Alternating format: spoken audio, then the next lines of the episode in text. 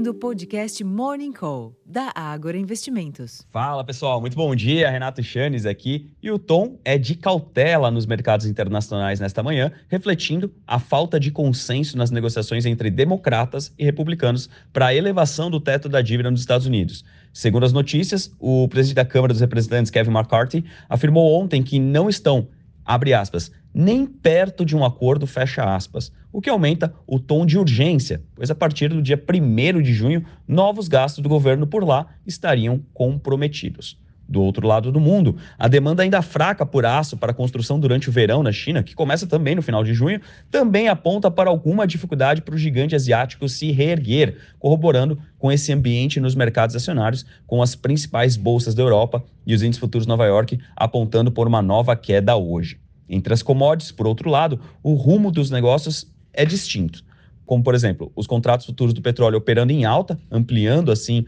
os ganhos de mais de 1% de ontem, após a pesquisa do API mostrar forte queda nos estoques norte-americanos de petróleo bruto na última semana, enquanto que os preços futuros do minério de ferro sofreram um tombo de 4,6% lá em Dalian,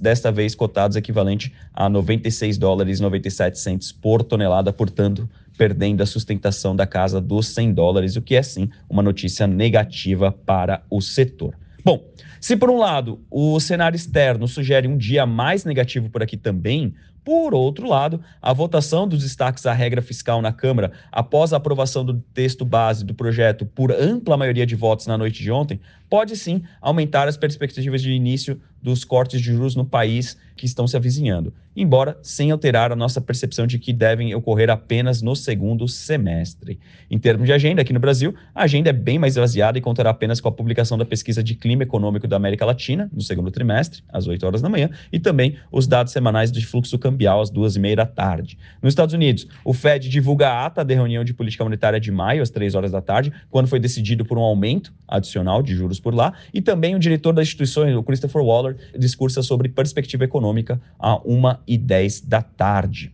Na Europa, o presidente do Banco da Inglaterra, Andrew Bailey, participa do evento, assim como a presidente do Banco Central Europeu, Christine Lagarde, às 2h45, também profere algum tipo de pronunciamento em relação ao cenário econômico. Bom, de maneira geral, eu acredito que seja isso nesta manhã de quarta-feira. Eu vou ficando por aqui, desejando a todos um excelente dia, uma ótima sessão e até a próxima. Tchau, tchau.